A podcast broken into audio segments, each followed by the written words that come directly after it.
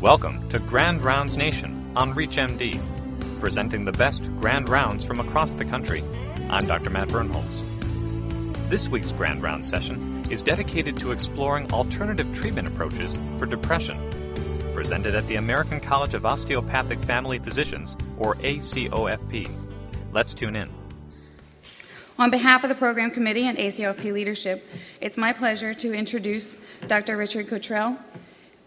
He is a native to Florida. He's a graduate of Nova Southeastern College of Osteopathic Medicine. He did his psychiatry residency at the University of New Mexico. Member of FOMA, American Psychiatric Association, Florida Psychiatric Society, and the Greater Tampa Bay, Tampa Bay Psychiatric Society. He is past president of the Pinellas County Osteopathic Medical Society and the recipient of the Pinellas County Osteopathic Medical Society's 2011 Physician of the Year Award. He will be giving a presentation today on alternative approaches to the treatment of depression and mood disorders. So please welcome Dr. Richard Cottrell.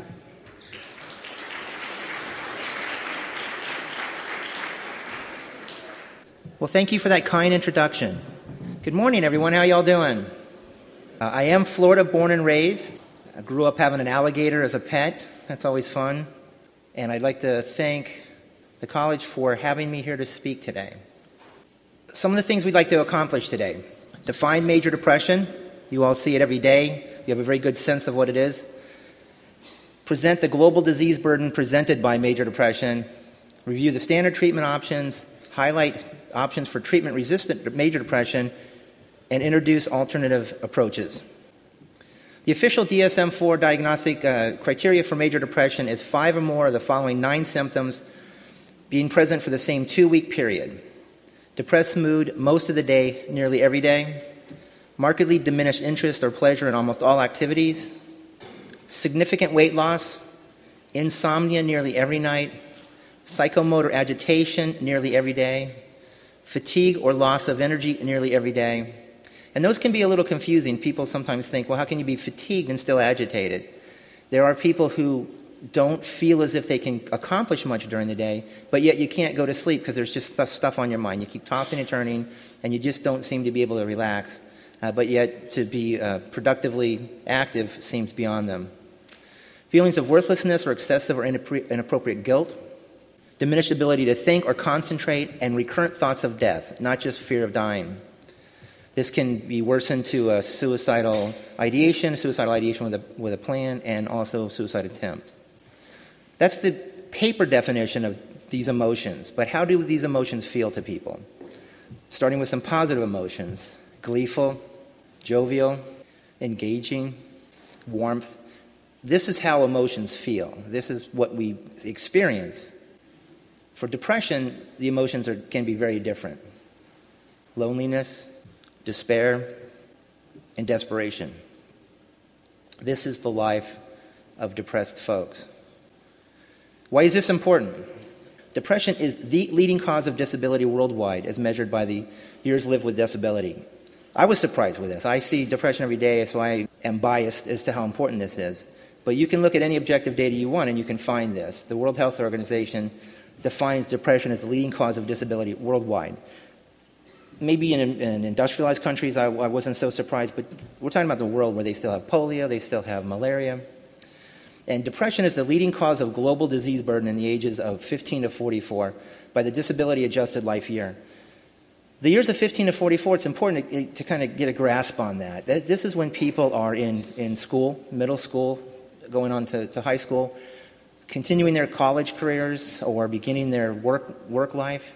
This is when people are making romantic attachments, starting businesses, uh, climbing the work ladder. 15 to 44 is a huge chunk of time, and it is the predominant time frame by which people uh, finish their or complete their education, start their work world, work towards their, their retirement, begin families, and raise those families. 15 to 44 is a huge period of time and depression is the leading cause of global disease burden. And yet we hear so little about it. In this entire conference, this is going to probably be the only presentation you'll have reflecting this, and yet the, the disease burden is huge. Mortality 1 million suicides worldwide. For each uh, completed suicide, there are 20 attempts. genuine attempts. This isn't just a, a, a teenager with a first failed romance who's taken three or four Tylenols out of desperation to, to make a statement to family. This is people who have genuinely tried to kill themselves and did not succeed. During the duration of this presentation, 90 people will become dead from suicide. 90 people will lose their loved ones, their spouses, their children, their brothers and sisters. Suicide doesn't come in just one flavor, there are several different uh, steps through it. Nearly everyone has had thoughts of not continuing in their time frame, where if they just didn't wake up in the morning, that'd be okay. Life is hard, life is exhausting. That's pretty common. Suicidal ideation is when somebody starts to feel they might want to do something active in their life. Suicidal ideation with a plan is when they have a, a rope in the trunk and a certain date that means something to them and a tree picked out. And then an actual suicide attempt is, of course, the pinnacle of that. It's like preaching to the choir, a family practice. You all know depression. You see it every day. You have hundreds of patients that are depressed, and you've seen thousands of people in appointments where depression was the predominant issue. Over half of all the outpatient care in this country for depression is provided by family, family practitioners. It is a very common condition seen in primary care. These are estimates 10% of all the primary care office visits are almost exclusively for depression. And they often present to primary care with other issues insomnia, anxiety, aches everywhere, unable to complete the workday. This has been an, an age old issue. How medical is major depressive disorder? Is it just uh, a, lack of, of, of, character? Is it laziness? Try to put that issue to, to rest in comparing the medical or genetic or the heritable features of any illness. We like to compare the natural rate of occurrence in the population compared to fraternal twins compared to identical twins.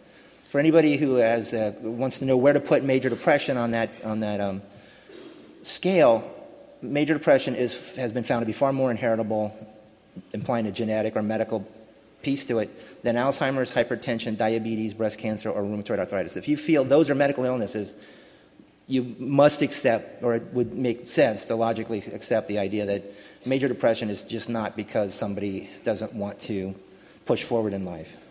The de- depression treatment options, we're all familiar with the antidepressants. We've probably been detailed multiple times by numerous drug reps on the different antidepressant medications, and they are helpful. The, these are the first line treatment options in general considered to be that. Uh, antidepressant medications, therapy. There's several type of therapies, and we'll touch on each one of them briefly. Exercise can be helpful. It's not pushed enough. I, know, I'm very grateful to see that we as physicians are pushing that more and more as time goes on. We're making it known to our patient population that exercise can have positive benefits. The antidepressant medications taken as a whole, they're FDA approved to treat major depressive disorder. They are amazingly similar to each other, amazingly similar. When the patient says, Well, give me the best one, you have about 20 that are all best. They differ by secondary effects, whether they're sedating, whether they help with smoking cessation, a variety of other things, and there are cost differences that can be quite important to patient population. And each one is the best choice, choice for someone. I really have prescribed a nearly equal amount of all of them and have found that each one has its place. I can touch briefly on the uh, goods and the bads of each one that, are, that make them stand out from the rest of the group. They are all FDA approved, and they all do help someone.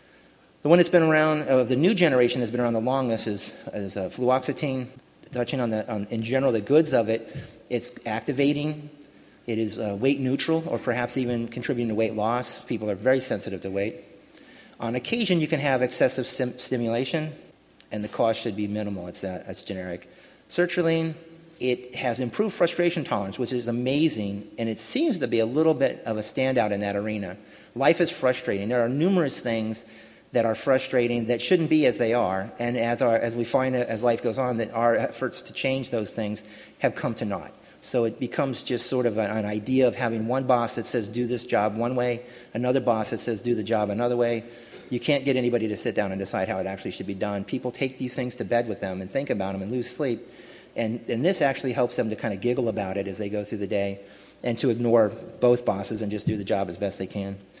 On occasion, people can have loose stools with, with uh, Zoloft, sertraline. Citalopram's generic, it's weight neutral. It is the poster child for inexpensive. People can get three months worth of Celexa for $10 at Target. It's hard for people not to afford that, where there are some that are considerably more ex- expensive. and it can contribute some to GI upset. Lexapro, very similar, not exactly the same. It is not a generic equivalent, but it is similar. It is, has just recently gone generic, and it has, for some people, it can have less uh, side effects, less upset, and it tends to be weight neutral.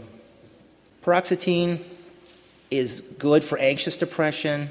It has slipped into a different category, a worse category for pregnancy, so you have to watch out for people in the childbearing years. It can have some sedation, some mem- memory difficulties, and it has gotten apparently quite famous on the on the internet as being one that you do not want to stop abruptly. So if you're going to use this one, which is still a good one, you want to caution the patient that they should uh, taper this one. If they stop a, a, high dose of Paxil or Paroxetine quickly, they'll probably be calling you up and complaining about a variety of side effects. Trazodone is an antidepressant, but we use it mostly for sleep. It's a kind of a simple and inexpensive sleep, sleeping medication, and it does last a fairly long period of time. So the duration is good for sleep. If you try, uh, prescribe trazodone, you want to have in your charts uh, a discussion of priapism. If you don't, and that happens, that's uh, that can be a legal issue. Nefazodone is, is an old one, but a good one. It is still available. Beneficial. It's good for sleep. It helps with anxiety. It can have excessive sedation and a couple of rare side effects, of hepatotoxicity. You don't see it prescribed very often anymore because of these, and I think it was on TV for uh, if you've ever take, taken Serzone, call this attorney's number, and so we as doctors tended to shy away from that. Duloxetine is a good one. It does seem to significantly help with, uh, with pain. It's not just made up. I, at first, it was uh, well advertised for that, and it does seem to be a standout in that arena. It is name brand, so the cost can be inhibitive to some people. Venlafaxine has uh, a generic equivalent, or, or, it might be that all formulations are now generic.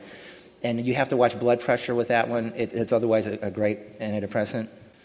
Pristiq is, is kind of a new one. It has some lessened side effects uh, uh compared to the Effexor or venlafaxine, and it, ha- it is a name brand still. Viibryd uh, is new, uh, the newest of the new. It is important to take this one with food. It's important to use the uh, introductory packets you have uh, samples of so that people can increase it slowly, and it is name brand. Bupropion has also been used for smoking cessation. It's a different category than the serotonin agents or the norepinephrine serotonin agents. It's mostly norepinephrine and dopamine. It is somewhat activating. So, if a person's predominantly anxious and depressed, it may not be the best choice unless you also have something for anxiety. Rare side effect of sweating. I did have a patient who had excessive sweating with this one and had to switch just for that. And in terms of the medical legal front, if you prescribe bupropion, you're going to want to mention in your notes that you discussed the, the rare but existing seizure risk. Mirtazapine is a, is a good one, tetracyclic. It improves sleep.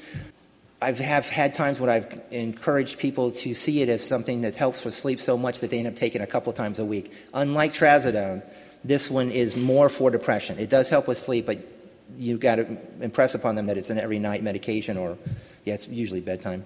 Uh, there can be excessive sedation on occasion, and it is fairly common for weight gain, so you got to watch out for that with folks. The tricyclics I can present as a, as a group, that's the older group pre Prozac era. Elavil and Anafranil, uh, Norpramin, they can have some cardiac effects. There can be some sudden cardiac deaths, and it can be lethal in overdose. That's why we shy away from it. In terms of efficacy, none of the newer medications beat the tricyclics. It's just the side effect profile.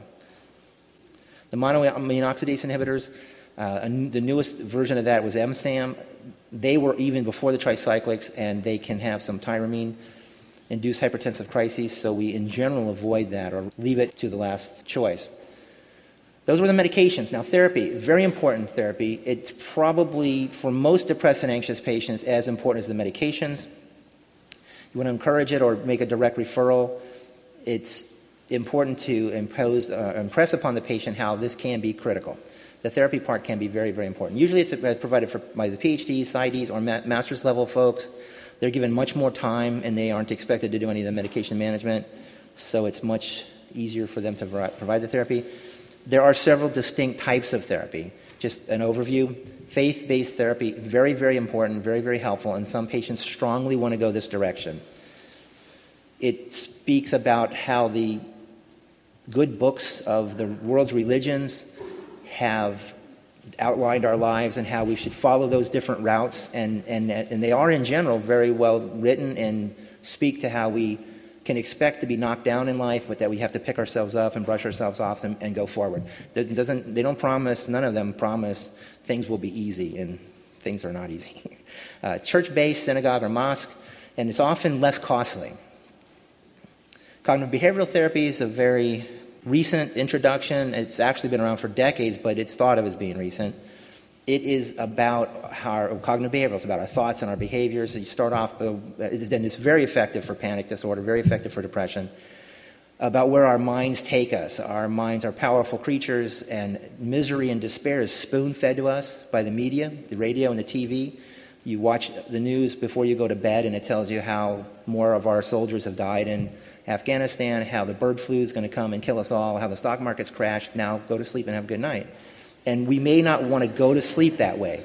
We want, want to take an opportunity to purposely remind ourselves that there are these stressors in our life, but we also have good things in our life. We have family, we have health, we have a roof over our head.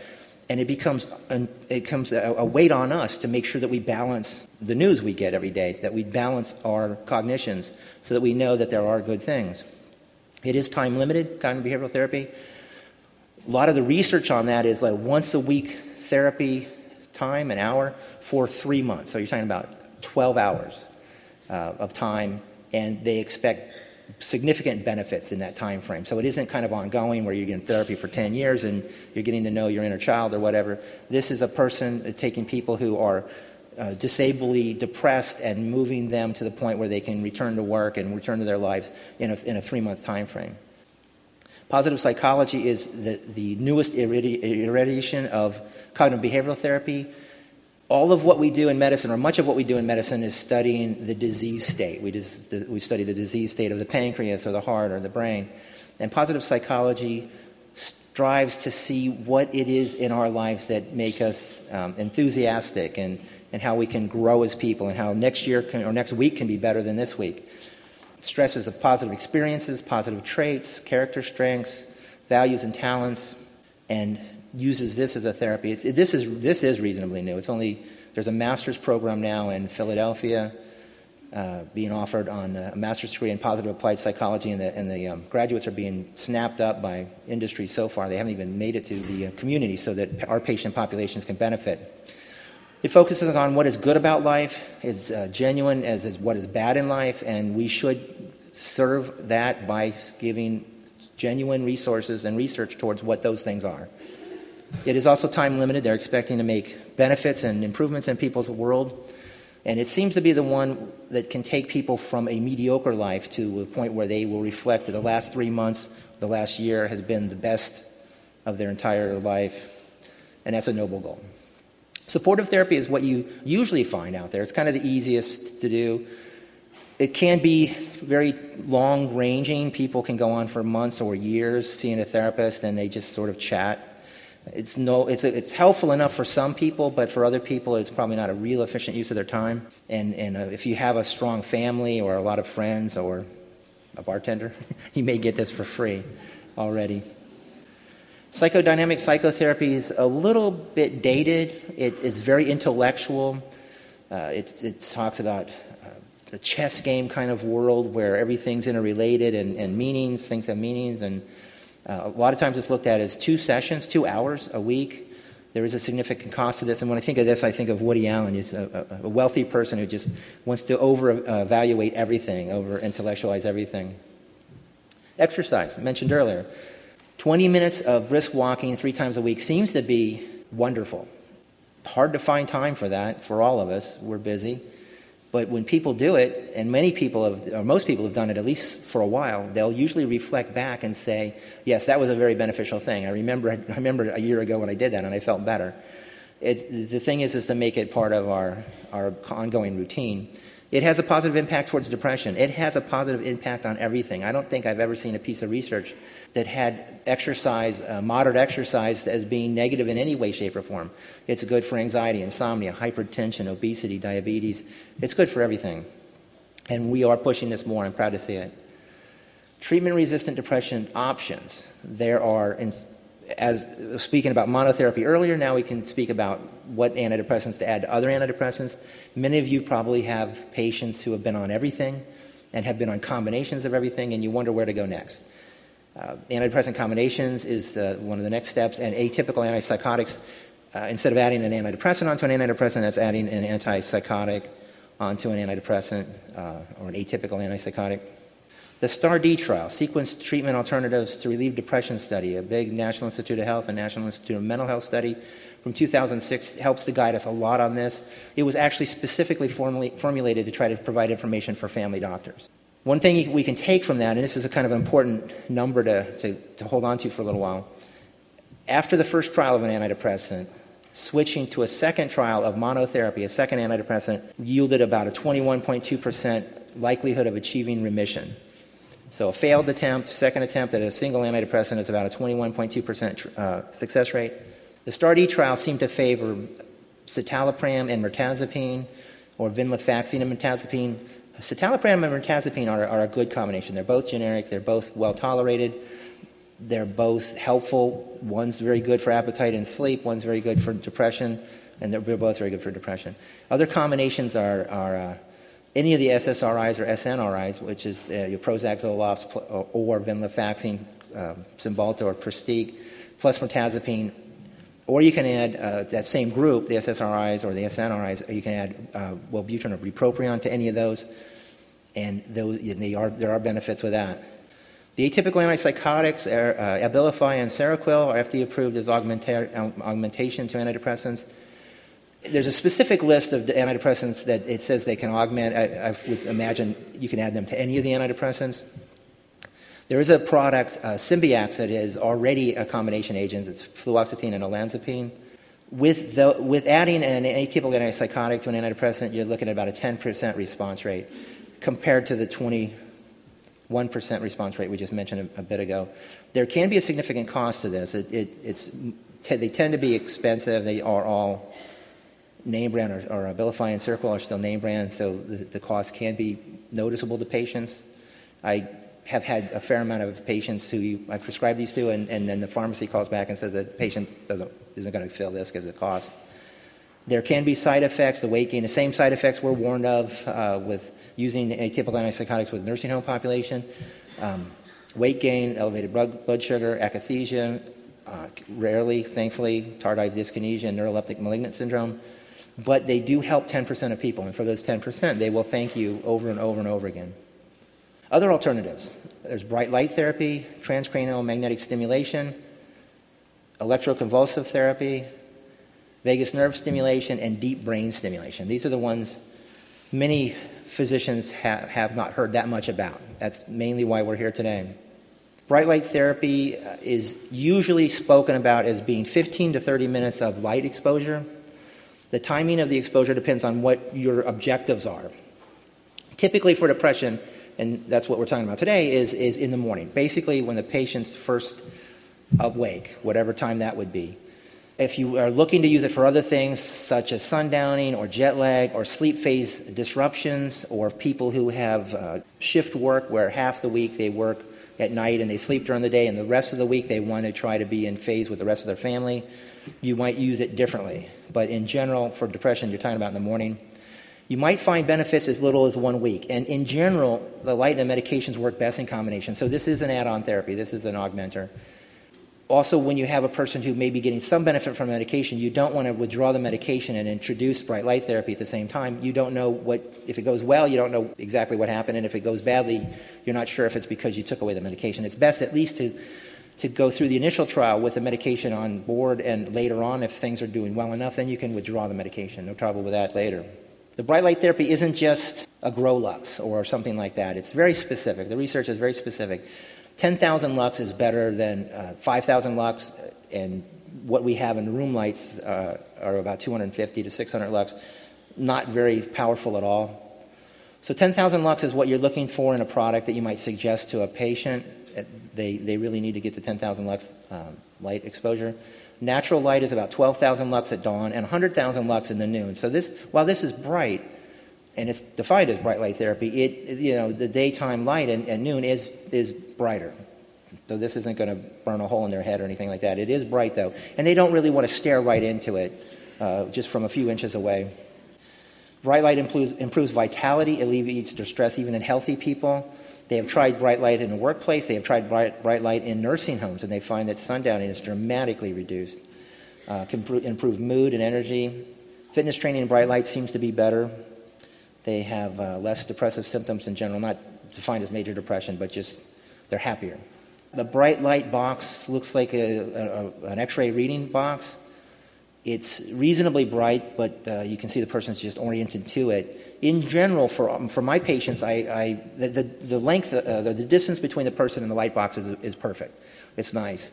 You, you, I usually have them have it, though, a little bit off to the side, uh, to their left or right, and they can do che- uh, write checks for bills or they can do some business in the morning and have it a little bit incidental to them. They don't have to actually stare right into it like this. But that's basically the idea. Most of the light devices I've seen have a, a three pronged, so you want to look for a three pronged outlet. It has to be grounded, and uh, they are. I've got one or two of them, and they've been working for a decade. Why not natural light? especially in Florida.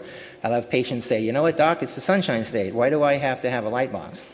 Well, the correct timing is a little difficult. They, a person can essentially get out of bed and be in their pajamas and write bills for 15 minutes or a half an hour or take care of paperwork or whatever and, and sit in their room or their house and, and have the comfort of that and get the timing down.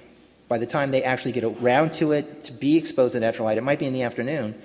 And if they're having difficult, uh, difficulties with their circadian rhythms, you can, have, you can worsen that. If, they, if a person expo- is exposed for the first time in the day to a decent amount of sunlight in the afternoon, their body's going to think that's dawn. And then the, their body's going to want to play the rest of the day out according to that.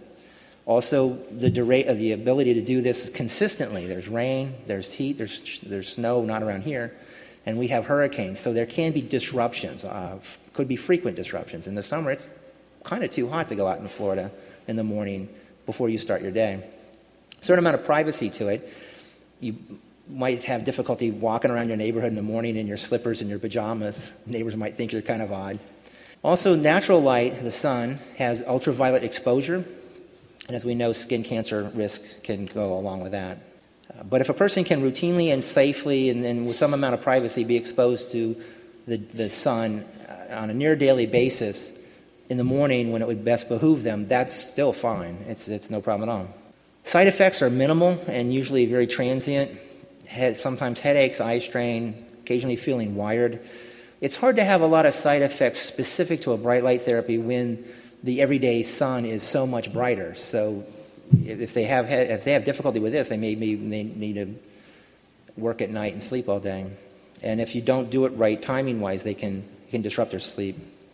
Some of the benefits of using the light box is in comparison there are no ultraviolet exposure, there has been no evidence of retinal damage, and there have been no reports of medication induced photosensitivity reactions. It seems to be safe. It can be used in the treatment of mood disorders, usually in addition to an antidepressant medication. It's found to be safe, readily available, and inexpensive.